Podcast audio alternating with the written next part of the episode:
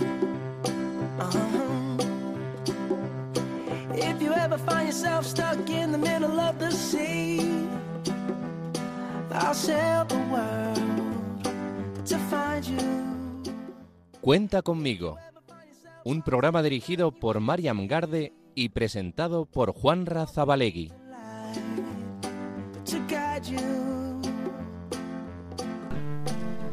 Muy buenas noches, queridos amigos de Radio María. De nuevo con todos ustedes en este su programa Cuenta conmigo. Ya lo saben, Dios cuenta con nosotros para su obra de misericordia y nosotros tenemos que contar con su gracia, con su misericordia. Buenas noches, bienvenidos.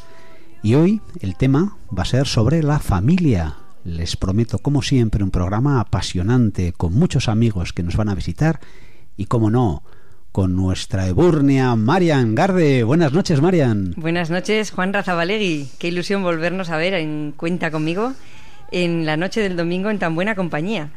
Un saludo también a nuestros invitados, a nuestras chicas colaboradoras que en breve presentaremos a todos aquí presentes en este pequeño estudio del seminario que necesita reformas porque ya no cabemos, ¿verdad, No Juanma? Cabemos, somos cantidad, más gente, cada vez más gente con nosotros. Vamos a proponer al rector Jesús que nos consiga una sala más grande. Contamos con él.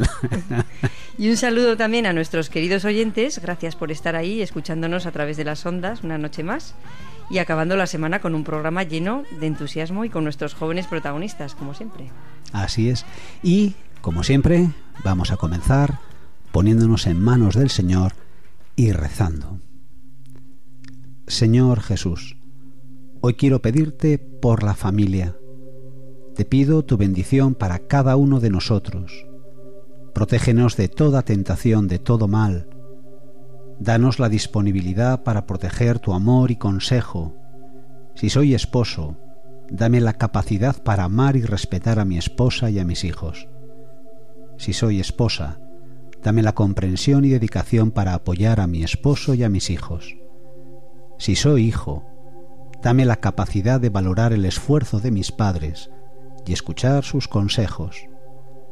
Pero sobre todo, Señor Jesús, ayúdanos a crecer en la oración, en la fidelidad a tu amor, como hizo la Virgen María, como hizo San José, la Sagrada Familia. Amén. Y quiero comenzar, porque el tema es la familia, con una pequeña historia que espero que te guste, Mariam. Mira, dicen de un abuelico, señor ya mayor, que acudió al médico y el hombre estaba como nervioso. El caso es que el médico, para tranquilizarle, pues le iban preguntando y le dijo, pero, pero a ver, ¿qué, qué es lo que le pasa? Pues mira, es que mi esposa, mi esposa me espera. ¿Y su esposa? Pues que, sí, sí, ella está en un hospital. Ah, sí, sí, está enferma de Alzheimer, lleva ya cinco años así. Ya no sabe ni quién soy. Pero, pero bueno, entonces, ¿a qué tanta prisa? Si ella no sabe quién es usted, ¿qué más da? Y el abuelico le respondió, sí, sí, ella quizás no sepa quién soy yo, pero yo sé muy bien quién es ella. Qué bonito para ver así la familia, ¿te parece? Precioso, me ha encantado, Juan. Bueno, pues para pensar, el Señor sabe quiénes somos cada uno de nosotros. Y en este programa, como todos ustedes saben, tenemos las diversas secciones que antes de presentar a nuestros invitados son las siguientes. Bueno, eh, tendremos ocasión de escuchar a un matrimonio joven recién casado. Uh-huh. También iremos intercalando la sección Entre pupitres, como siempre, presentado por Carlos Colina, y donde los alumnos del Colegio Santísimo Sacramento, junto con su tutora María Perdón, eh, nos contarán cosas sobre la familia. Ah, qué bonito, y estoy esperando. También tendremos ocasión de escuchar al padre David Galarza en su sección Anécdotas culturales, donde compartirá su sabiduría y dará voz a algún joven o adolescente de, de su colegio de Vera de Bidasoa. Qué bien. Y bueno, y también aprovecho para recordar a nuestros oyentes que si no pueden escuchar el programa en directo o incluso si lo queréis recomendar, podéis encontrarlo en nuestra página web de doble u doble u doble u punto radio maría punto es, en la sección de podcast o cualquier otra app de podcast habitual, como puede ser Spotify o Apple Podcast, entre otros. Pues muy bien, vamos a pasar a presentar, en primer lugar, a nuestras estupendas colaboradoras que son Inés Iraizoz Martínez, buenas noches. Buenas noches. Buenas noches. Y también a Marta Ereño Anda. Buenas noches, Marta. Muy buenas noches, Juanra. Oye, qué alegría que estéis aquí con nosotros porque nos vais a ayudar. Vais a ser nuestras colaboradoras, vais a hacer muchas preguntas, ya veis qué maravilla, qué bien lo vais a hacer. Y nada, estamos a deseo y ya presentamos a nuestros invitados de verdadero lujo. Tenemos aquí a un matrimonio joven, es la esperanza, es un matrimonio maravilloso que lo forman Danila Andreyev. Y no puedo decir segundo apellido. Buenas noches, Danila. Muy buenas noches. Uh, ya ven ustedes qué acento, ¿eh? Ahora descubriremos por qué, ¿eh? Y muy buenas noches a su joven esposa, Carmen Lacarra Martín. Buenas noches. Buenas noches, Juanra. Encantados de estar aquí. Oye, el encantado soy yo. Muchísimas gracias por acudir y para hablar sobre la familia, sobre la familia. Bueno, Danila, ya ves, con tu nombre y apellido nos tienes que decir de dónde eres, de dónde vienes. Eh, soy ruso, de San Petersburgo. Bueno, qué nivel. Somos un programa internacional, Marian, ¿qué te parece? Seguro que tenemos algún oyente en San Petersburgo. Seguro, seguro. Seguro que sí. Oye, ¿y qué te ha hecho venir aquí a Navarra, a estas tierras de Navarra? Pues, eh, como a muchos otros, el estudio. El estudio. ¿Has estudiado? He estudiado filología hispánica. Filología hispánica. Qué bonito. Oye, ¿y qué tal se te da el, el español? Bien. Bueno, parece, parece que sí, ¿no? Me, me he casado con una española, ¿no? Pues eso es lo que vamos a ver. Se le dan, pero vamos, de cine. Y les aseguro que no solamente escribe muy bien, habla muy bien. Y ustedes lo van a comprobar. Pues encantadísimos, Danila. Ruso. Luego te preguntaré alguna cosita, ¿eh? Pero sí, lo que tú quieras. Muchas gracias. Y aquí tenemos a Carmen. Carmen Lacarra. ¿Qué tal estás? Fenomenal. Oye, un ¿qué poco es? Nerviosa, pero muy bien. No te preocupes. ¿Qué has estudiado, Carmen? Historia y periodismo. Hombre, este es de los míos. Eh, grande, grande, claro que sí. Oye, ¿qué años tenéis? Danila, ¿tú tienes cuántos años? veinticinco. veinticinco. ¿Llegaste aquí a España cuándo? Pues con dieciocho, recién cumplidos. O sea, para estudiar la carrera. Sí, sí, para estudiar directamente. Sí. ¿Aquí conociste a Carmen? Eh, sí, aquí conocí a Carmen en Pamplona. Bueno, Carmen es de Pamplona, entonces. Uh-huh. Y nos conocimos cuando yo estaba en mi tercero de carrera y Carmen en su cuarto. Bueno, qué bonito, nos vas a contar, ¿eh? Esa historia de amor preciosa. Y ahora tenéis, ¿cuántos años? Me habéis dicho veinte, veinticinco. veinticinco. Carmen, tú tienes veintiséis. veintiséis. Bueno, ¿os casasteis cuándo? El diecinueve de marzo de dos mil veintidós. O sea, en breve hará un año. No llegáis al año con mm. vuestros veinticinco añicos. Oye, no se estila un matrimonio tan joven, ¿eh? ¿Y por qué habéis decidido casaros tan jóvenes? No, no, no es lo normal, ¿verdad? ¿Por qué? Empieza tú.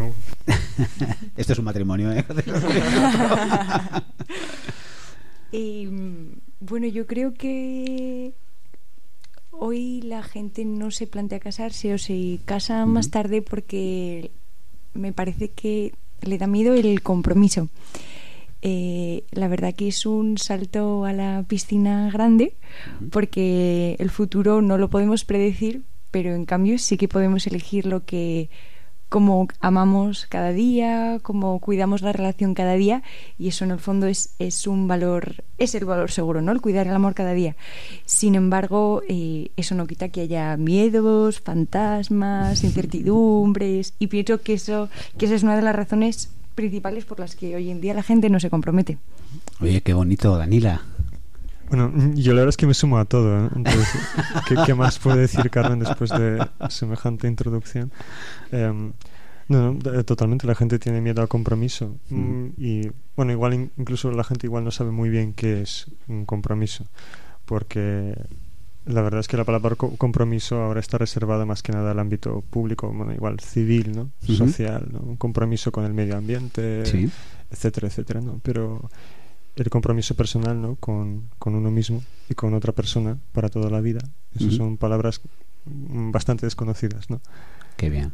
Y um, claro, yo creo que a nosotros lo que nos también ayudó en todo este camino es tener una cierta idea previa que es en, pues, en qué consiste el compromiso con uno mismo y compromiso con el otro.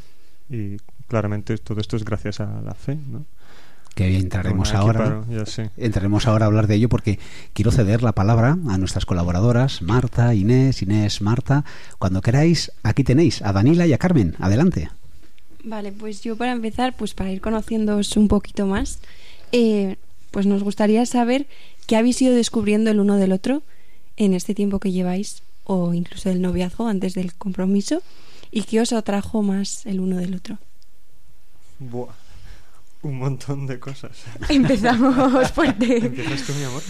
eh, pues ya desde novios, incluso antes de salir, lo que más me gustó de Danila era que era y es una persona que quería hacer las cosas bien, y todos tenemos muchísimos defectos, limitaciones, todos nos hemos equivocado y nos equivocaremos, y hay veces incluso que hemos metido la pata eh, mucho, y, y yo vi en Danila una persona que, que iba a estar dispuesta a, a levantarse siempre, y a mí eso me, me cautivó, porque o sea, en la vida siempre va a haber dificultades y las relaciones pues tienen sus luces y sus sombras, y hay que levantarse siempre, ¿no? Y ver a una persona que estaba dispuesta a levantarse siempre, bueno, a intentarlo, pues fue lo que más me gustó. Oye, qué bonito, desde luego, descubrir eso no, no es nada fácil, ¿eh? Claramente se refiere al sentido de humor, que, que los casados sabemos que es muy importante. Bueno, sí. Todos jóvenes que me escucháis, eh, muy importante el sentido de humor, aprenderlo. eh, Pues es verdad. Así es. Eh, pues yo lo que... Es que, es que no sé por dónde ni por dónde empezar. Eh, Carmen me gustó uh-huh. un día en el parque eh, cuando sentí eh, sí. cómo le huele el pelo. Ah. Ahí es cuando me di cuenta de que me gustaba. Entonces, qué profundo. Detrás, detrás eh, tampoco había visto na- nada más. Ni, no sé, la verdad es que no sé muy bien sí. cómo fue esto, ¿no? Pero desde luego, desde el principio, y esto es muy cierto, Carmen me parecía diferente. Hmm. Mm. Y esto yo creo que también tiene, no sé, mucho que ver con el ambiente, no sé, de Pamplona igual, pero porque yo, toda España no controlo tanto, ¿no? Pero realmente tú ves a mucha gente que es igual, ¿no? O sea, a, a veces muy parecidos, otras veces directamente calcados. Eh, y Carmen en todo este fondo pues se distinguía. Y, eh, y eso atrae muchísimo, claramente, ¿no? Y eh, pues no sé, el interés y luego ver que es profundamente buena, ¿no? Y que no solo no solo buena en el sentido de maja, ¿no? Entonces a mí lo que más me eh, cabreaba, este igual de sobra, pero eh, cuando empezamos a salir y me presentaba a sus amigas, eh, todas me decían, ay, qué maja es Carmen, y yo me enfadaba porque decía, pero no, es mucho más que maja, ¿no? Entonces es ¿Qué? Profundamente buena, ¿no? Entonces y, es, y este el hecho de que sea buena en el sentido tan directo y completo de la palabra, eh, también me ha cautivado, porque yo toda mi vida sinceramente me consideraba bastante malo. Entonces, no me lo creo, Danila. Y, ya, está, ya estoy diciendo tonterías. Adelante, adelante. Y una pregunta para Carmen. ¿Cómo aceptó tu familia un noviazgo de fuera de España, siendo ruso, con diferentes culturas, diferentes costumbres?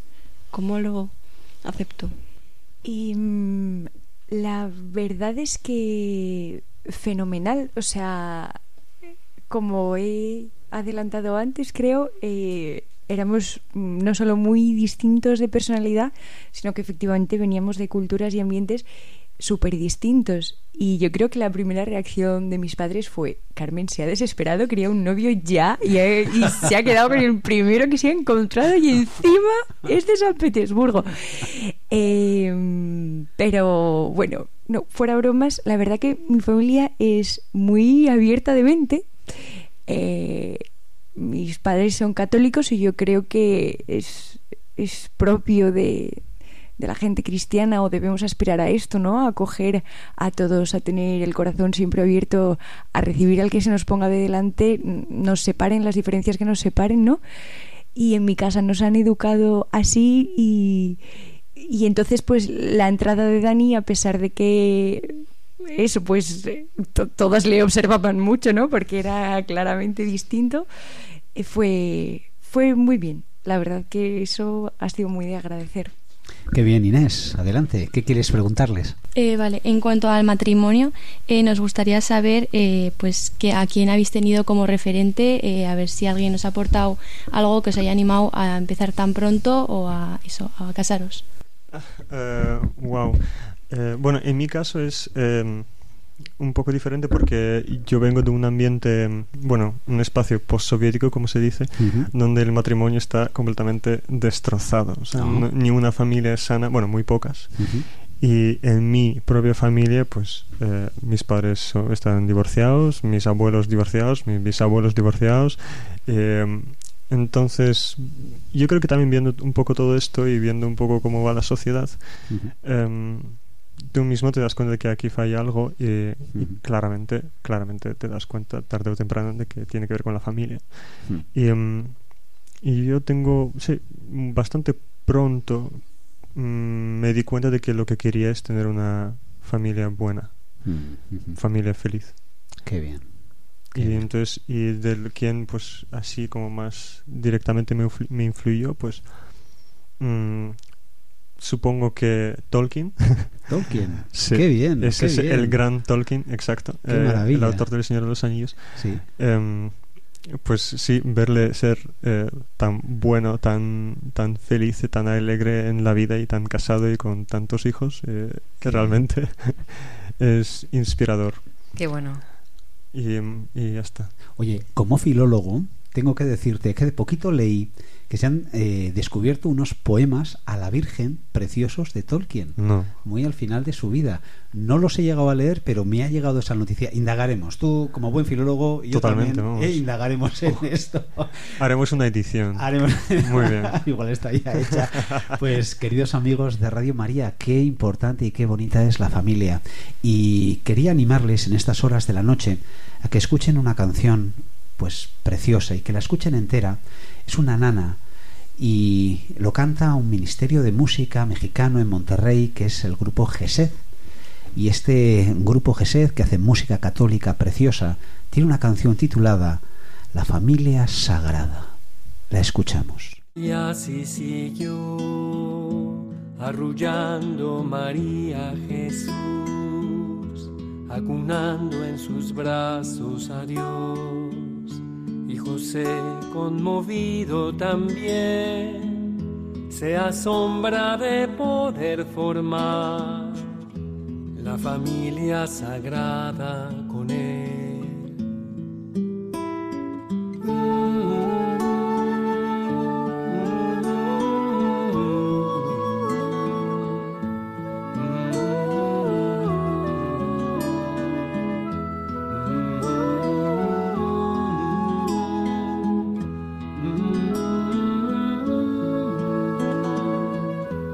Familia sagrada. Bueno, queridos amigos de Radio María, no se me duerman, aunque la canción, que es una preciosidad, es una nana en realidad, y qué bonito contemplar a este niño. Ya han pasado las Navidades, pero no debemos de dejar de contemplar al niño Jesús, que es nuestro Dios y nuestro Rey. Y bueno, no se vayan, queridos amigos, porque vamos a volver enseguida con Danila Andreyev y con Carmen Lacarra Martín, pero antes nuestra sección, Marian. Entre pupitres con Carlos Colina. Adelante, Carlos.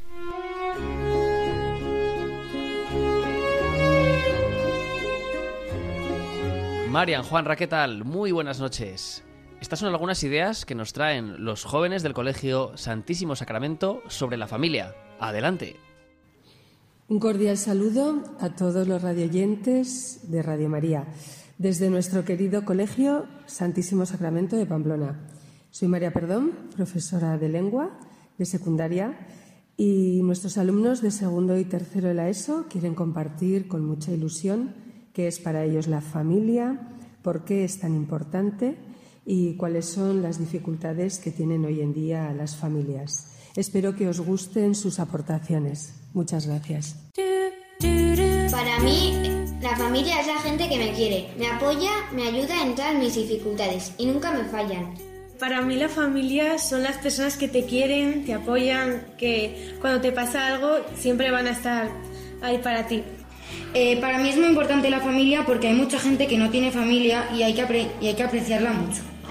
Eh, la familia es muy importante ya que te puede ayudar en los momentos malos y limitarte ciertas cosas para no pasar una mala situación.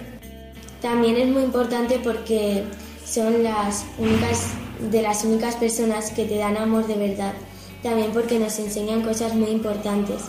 La familia me ayuda a crecer como persona y es el fruto que nace en nuestros corazones y hay que valorarla. Yo creo que uno de los grandes problemas es socializar entre ellos, tanto hijos con padres y padres con hijos, debido a la tecnología, porque te aísla del mundo real, como el móvil, la televisión o consolas que se venden ahora mucho. Para cualquier cosa que yo necesite siempre están allí, tanto en los momentos buenos como en los malos.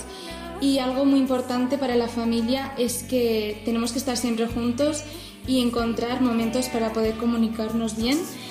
Y hay algunos problemas en la familia, como eh, que los padres se divorcian y no se lleven bien. Y para los hijos eso puede ser, pues, un problema. Eh, aunque la familia es muy importante, yo encuentro varias dificultades en ella. Por ejemplo, la falta de comunicación es un tema muy importante. Las ideas de las distintas generaciones no coinciden y no se comunican. Y es por eso que, por ejemplo, los jóvenes de hoy en día prefieren hablar de diferentes temas con sus amigos que con, su, que con sus padres. Eh, muchas veces las dificultades que tiene una familia pues son los gastos y también que hay divisiones. En mi opinión, creo que sin mi familia no podría vivir a gusto y tranquilo, ya que ellos me dan toda la paz del mundo. Sin ellos no hubiese tenido esta educación y además he aprendido, estoy aprendiendo y aprenderé muchísimas cosas más. Ellos son los que siempre, aun estando ellos tristes o que no es su mejor día, siempre, pero siempre van a estar para mí y van a, y van a alegrarme. La dificultad más grande de hoy en día es la economía de las familias, ya que hay familias con menos dinero, que hay casos extremos que pueden acabar mal. También otra de las dificultades es la comunicación con los hijos o hijas adolescentes, ya que los, disp- los dispositivos afectan mucho al ambiente en casa y se pierde toda la comunicación. Una familia pues Eh, me tiene que escuchar, aconsejar, hacer feliz y acompañarme en todas las circunstancias, pues sean buenas o malas. Y también los amigos para mí son la familia que yo elijo porque son un círculo de personas que también se preocupan por mí y, tra- y me tratan como una familia. Y hoy en día yo creo que las familias eh, comienzan a separarse más y ahora eh, son más comunes los divorcios. La familia es hogar, refugio, cercanía, confianza, sencillez, acogida, un lugar en el que puedo ser yo misma, compartir y disfrutar. En mi opinión, la familia es importante porque es algo que sé que siempre va a estar ahí para lo que necesite, porque nunca me va a fallar, porque la familia es lo que más me conoce. Las dificultades económicas hacen que los padres pasen el día trabajando y sus hijos pasan mucho tiempo solos en casa. Mi familia no es solo la gente más importante de mi día a día, sino las personas en las que puedo confiar y nunca me van a fallar. Estar con ellos me hace muy feliz porque puedo ser yo misma y tengo la suerte de tener una familia alegre que siempre cuando estoy mal consiguen sacarme una sonrisa. Además, me siento muy afortunada de tener dos hermanas mayores de las que puedo aprender y que me ayudan a superar todos mis problemas. Hoy, hoy en día los problemas que pasan con las familias, es, sobre todo las que tienen hijos, adolescentes o jóvenes, hay una falta de comunicación por culpa de las tecnologías. Además, ahora muchos padres dedican mucho tiempo a diversas cosas como trabajar y pasan menos tiempo de calidad con sus hijos, lo que les hace perder la confianza. Para mí, la familia son personas que nos ayudan y acompañan en todos los ámbitos de la vida. La familia no tiene que ser biológica, sino que también puede estar formada por gente que, que conocemos y que consideramos importantes. Para mí, la familia es importante porque son uno de los pilares fundamentales de muchas personas. Para muchos son un gran sustento y una fuente de alegría. Nos mantienen protegidos y nos acogen en sus vidas. Algunas familias tienen problemas económicos y tienen que hacer un gran esfuerzo para cubrir sus necesidades. Otras personas sufren maltrato por parte de sus familias, etcétera.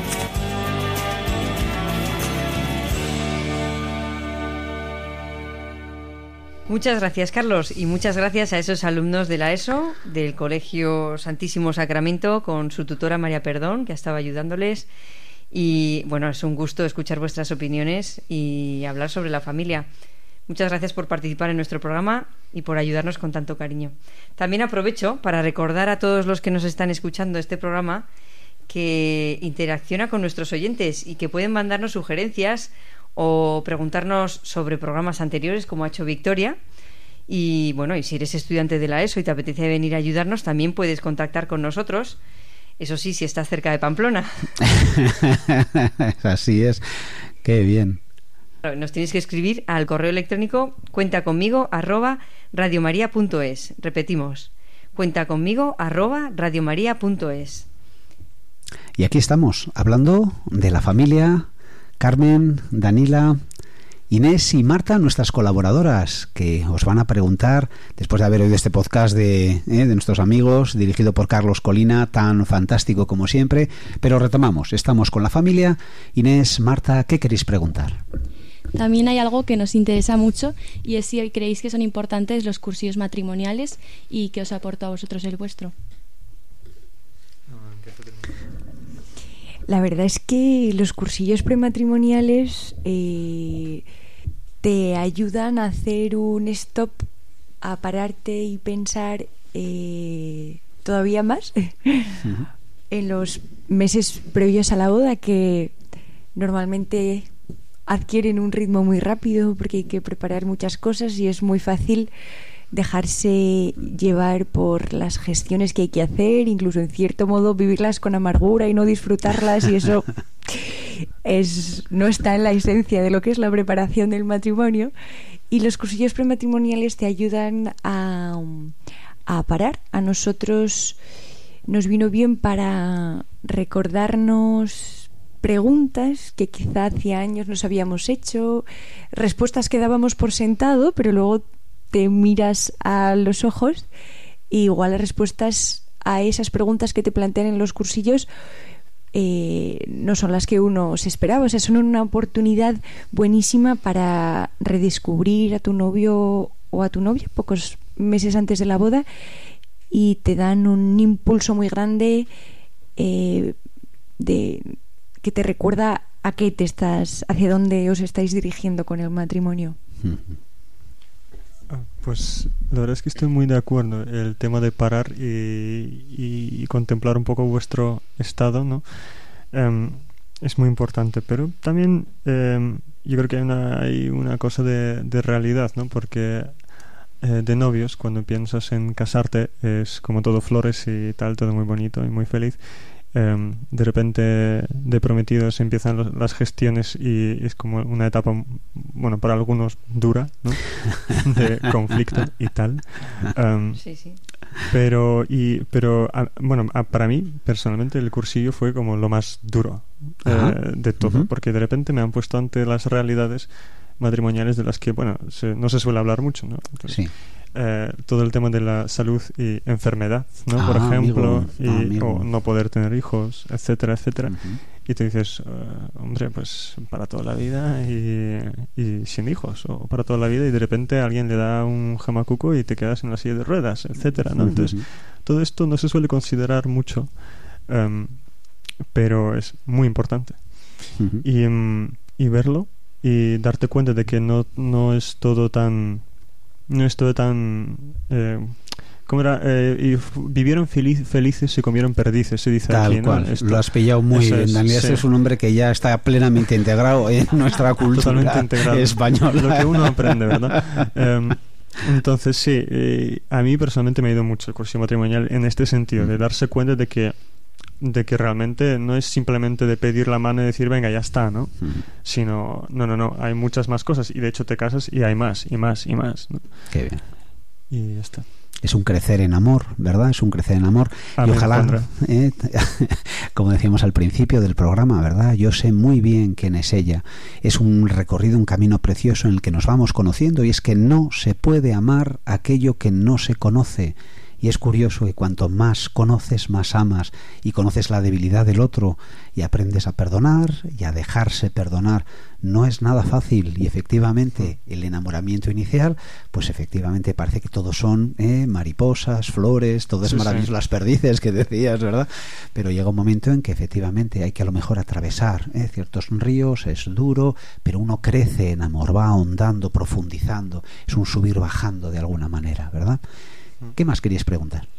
Pues como habéis comentado, lo de los cursillos prematim- prematrimoniales, eh, ahí visteis lo importante que es la fe dentro de un matrimonio y si pensáis que la fe ahora juega un papel primordial en el matrimonio. Bueno, totalmente, ¿no? Eh, uh-huh. En el matrimonio cristiano, ¿no? Uh-huh. Bueno, en general el matrimonio, en cualquier, en cualquier relación humana, Dios eh, tiene el papel, ¿no? Entonces, en el matrimonio lo que pasa es que es el papel principal, ¿no? Se dice que es el que el matrimonio no es entre los dos, sino entre los tres, ¿no? ¿Cómo es esta? Sí. Sí.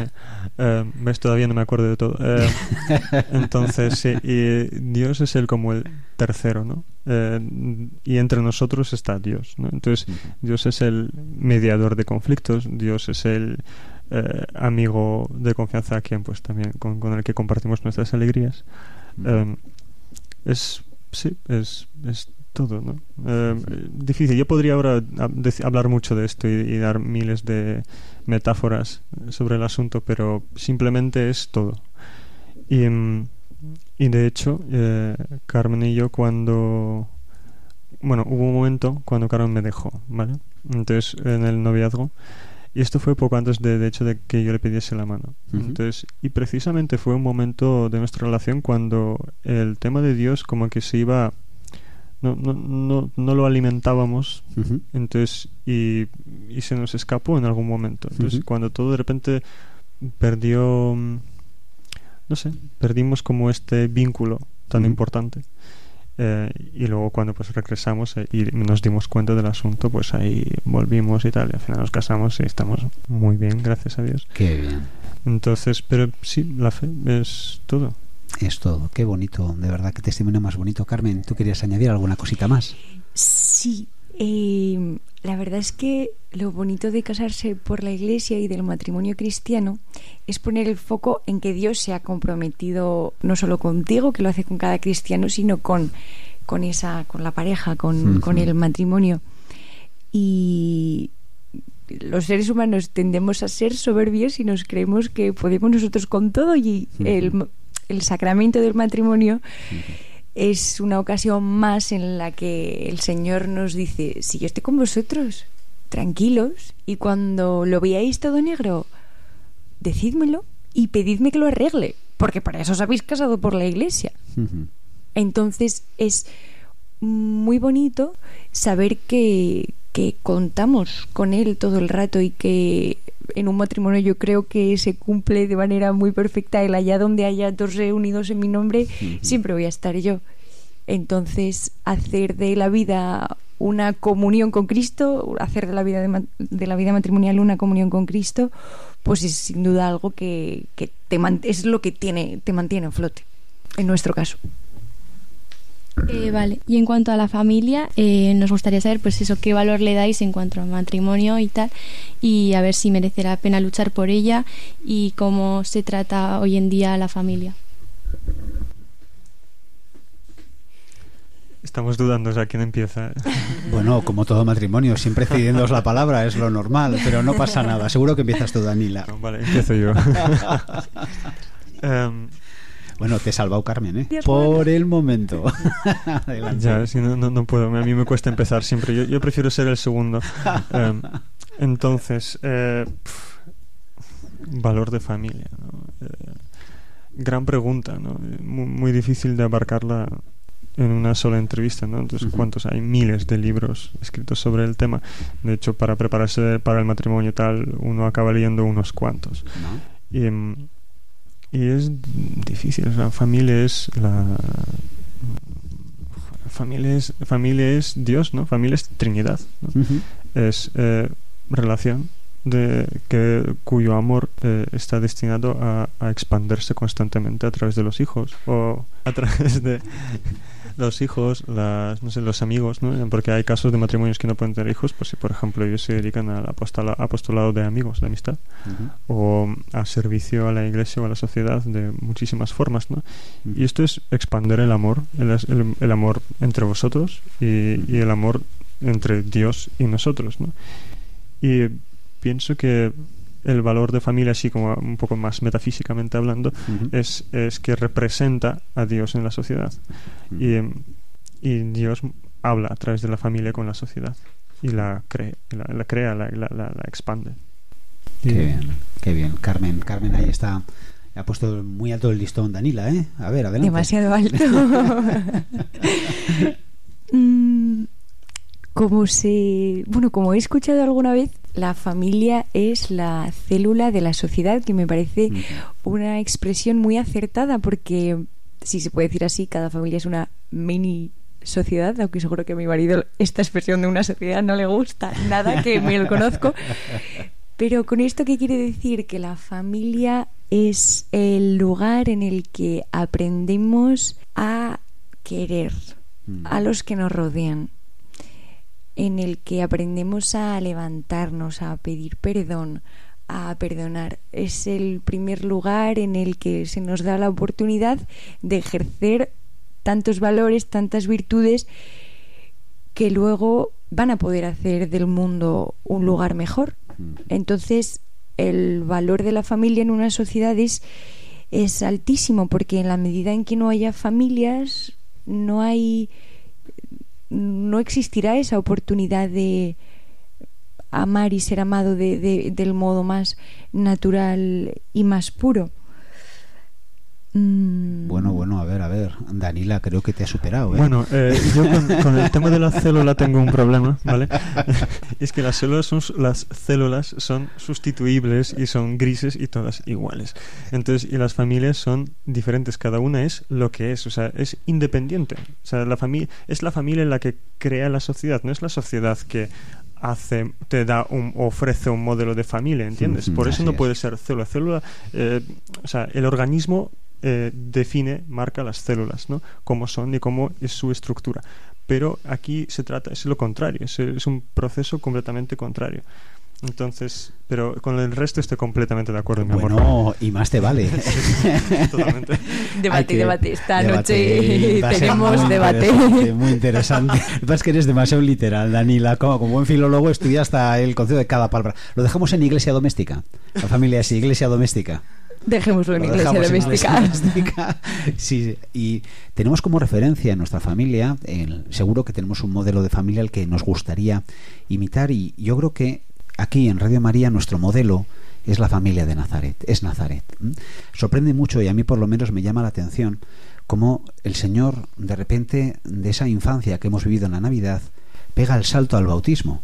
Son treinta años de vida oculta en la que se somete todo un Dios, se somete a sus criaturas, se somete a María y se somete a José, y va creciendo en gracia, dice el Evangelio, en estatura, obedeciendo a sus padres.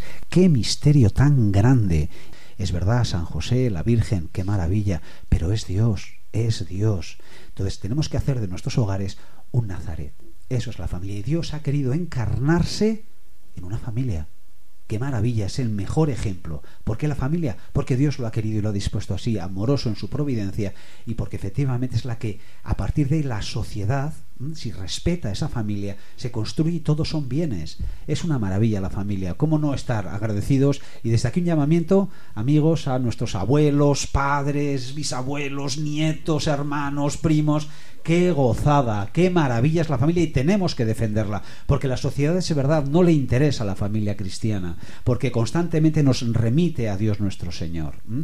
Y la madre, esa maternidad, nos remite precisamente al amor de Dios, que es inmenso y se encarna en la Virgen. En fin, no me quiero tampoco extender yo mucho más, pero en principio la familia, ¡qué maravilla! Tenemos que defenderles aquí desde Radio María. Vamos a dar todo, ¿eh? Todo lo que sea de nuestra parte por defender, por rezar. Hay que rezar muchísimo por la familia. ¿Mm? Uh-huh. Marian, habrá que abrir otra nueva sección. Vale, podemos escuchar a David Galarza, ¿te parece? Hombre, que sí me parece. Seguro que tienen cosas interesantes para contarnos, a ver qué nos dicen. En su sección... Anécdotas culturales. Culturales, claro. Adelante, padre David. Buenas noches. En este mes de febrero... vamos a fijarnos en esta sección del programa en santazos que tenemos en febrero. Hoy mismo, cinco de febrero, un santo, una santa súper popular.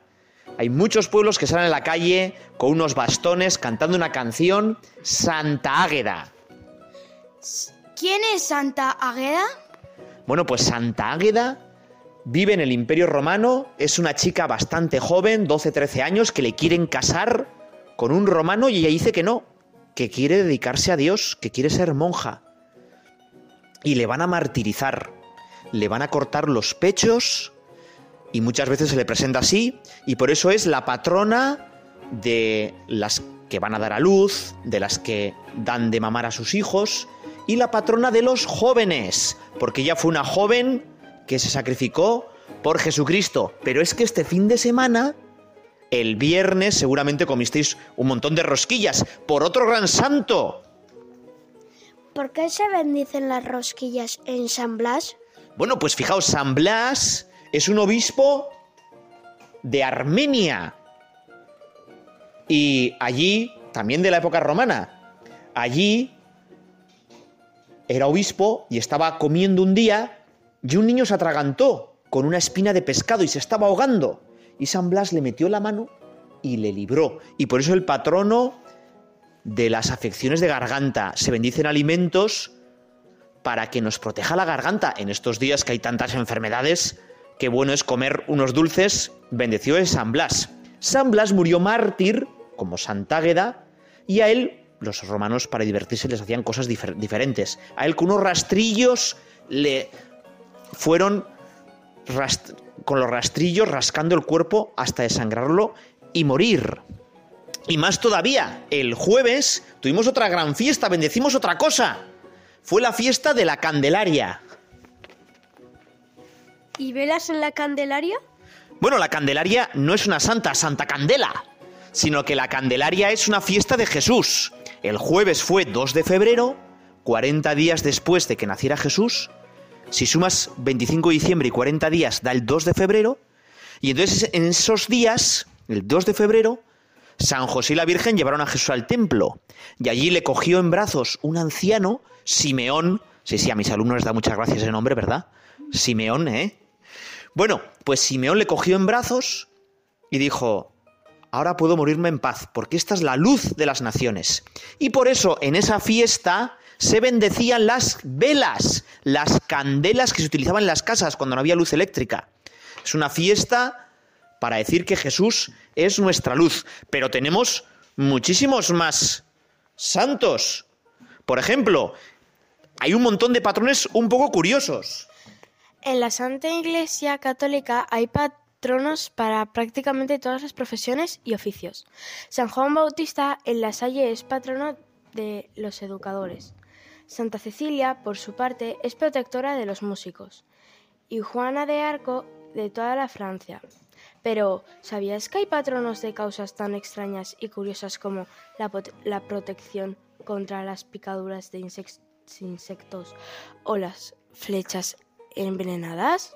Bueno, vamos a ver unos patrones un poco curiosos.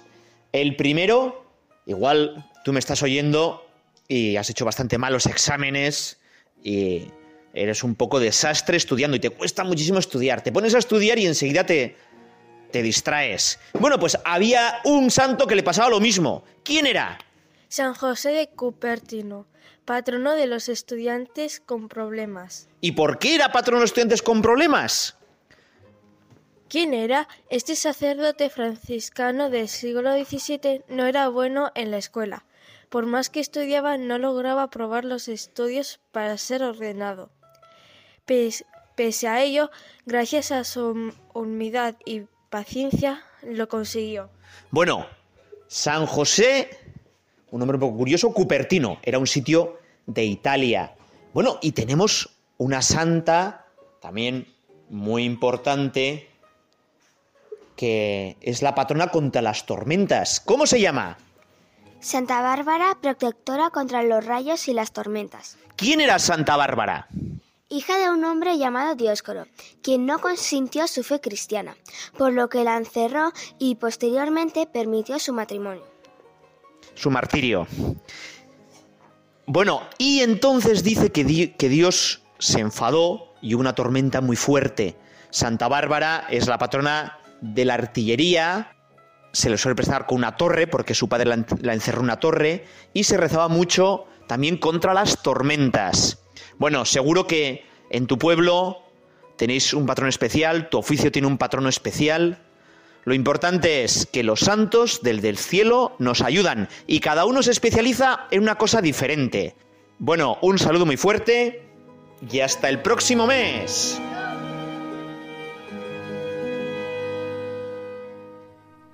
Muchísimas gracias, Padre David. Es siempre interesantísimo, ¿verdad, Marian? Nos ha encantado todo lo que nos cuentas. Y además con esos niños de Vera, fantástico.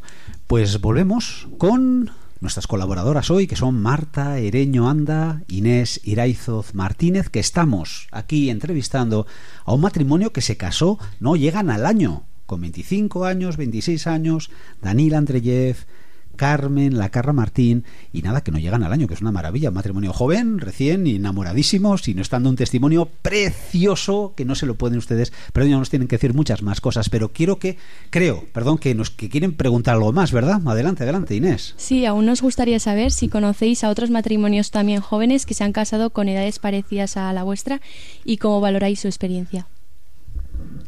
Uh.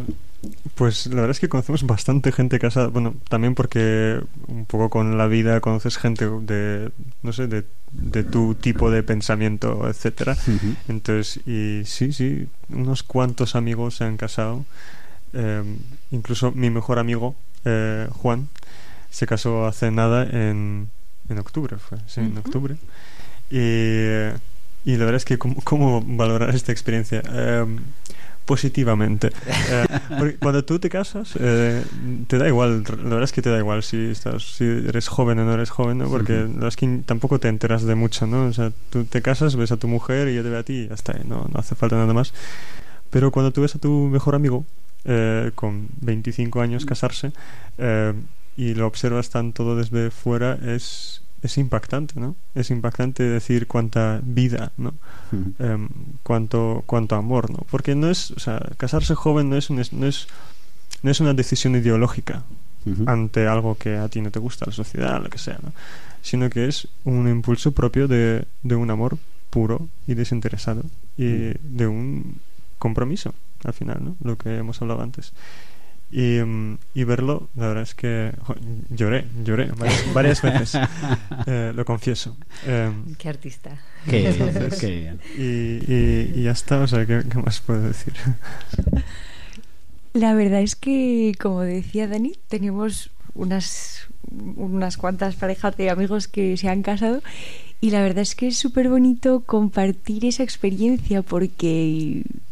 esto de solteros también pasa, vamos, que los amigos lo que quieren es ayudarse unos a otros y tirarse para arriba y ayudarte a salir del charco cuando, vuelvo a utilizar esta expresión, lo ves todo muy negro. Uh-huh. Y con nuestros amigos eh, que están casados nos ayudamos mucho, nos contamos mucho, o sea, sí. Los amigos te ayudan a, a salir de ti mismo, a ver la realidad con perspectiva. Lo malo en esta vida, creo, una de las cosas peores es encerrarse en sí mismo. Como decía Machado, un corazón solitario no es un corazón y lleva muchísima razón. Entonces, lo que realmente nos hace más, más personas es, es, es darnos a los demás y a los primeros a los que nos damos, pues a nuestra familia, a uh-huh. nuestros amigos, que son la familia que eliges. Entonces, para matrimonios jóvenes que por su circunstancia no, no, no tengan cerca otros matrimonios casados, les recomendamos que pregunten en, en las parroquias o en movimientos que haya, porque en muchas ciudades hay muchos y uh-huh. por desconocimiento pueden encontrarse un poco solos, porque el camino del matrimonio es precioso, pero, pero no es fácil y uno se encuentra con, con muchas piedras en el camino. Y... para superar todas estas piedras y para ser mucho más feliz eh, hay, hay que hay que compartirlo todo y en nuestro caso pues es una maravilla poderlo compartir. Pues qué bonito, ¿verdad? Al Señor, el Señor siempre es el centro, es Cristo, es Jesús. Y bueno, es una pena, pero se nos va acabando el tiempo, Marian, aunque yo no quisiera terminar sin poner otra canción. Y además viene muy bien a raíz de lo que ha comentado Danila, de que es Cristo el centro, el centro de nuestro matrimonio, de nuestra vida, el que nos anima a crecer. Es esa pregunta que le hace a Pedro después de la resurrección. Pedro, ¿me amas?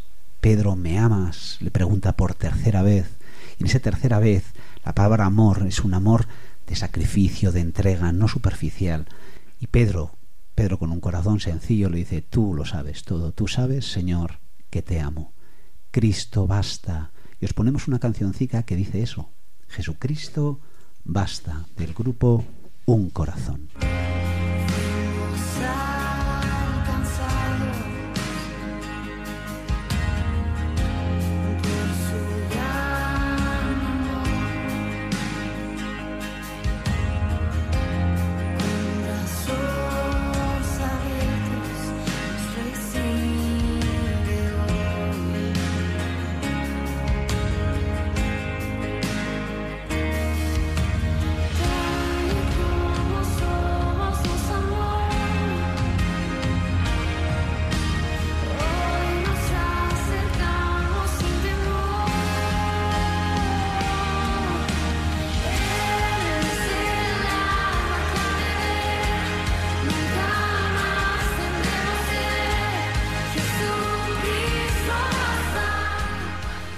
Jesucristo basta, claro que sí, eh, él lo es todo, lo decía antes muy bien Danila, nuestro amigo Danila Andreyev, es todo, es todo en nuestro matrimonio, es todo en nuestro amor, es todo en nuestras relaciones.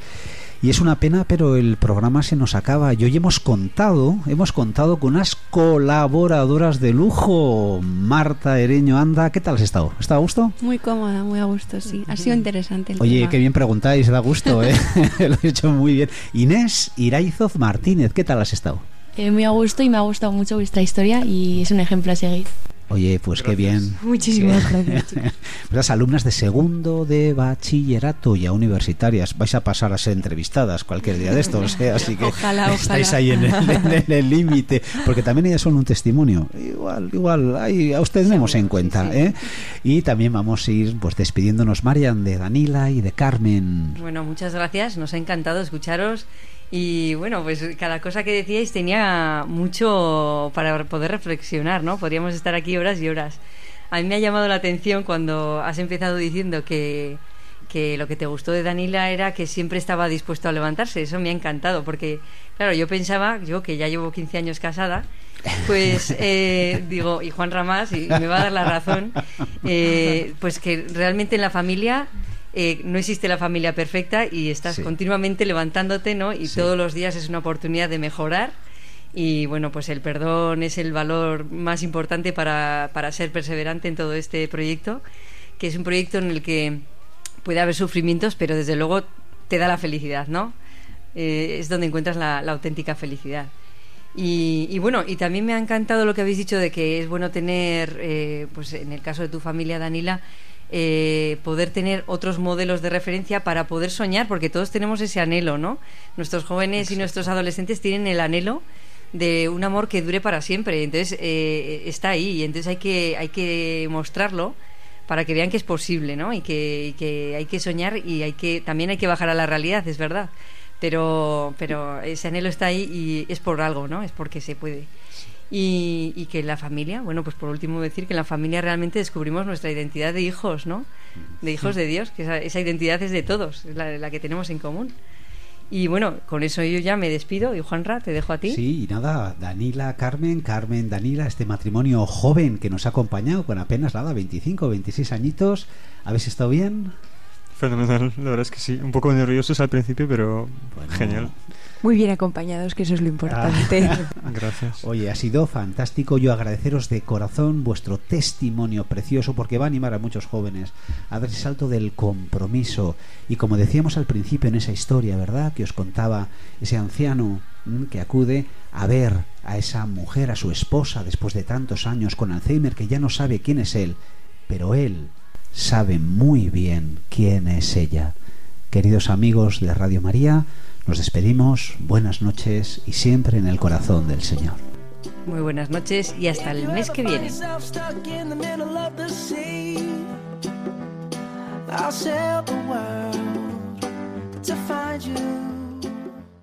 Han escuchado Cuenta conmigo, dirigido por Mariam Garde y presentado por Juan Razabalegui.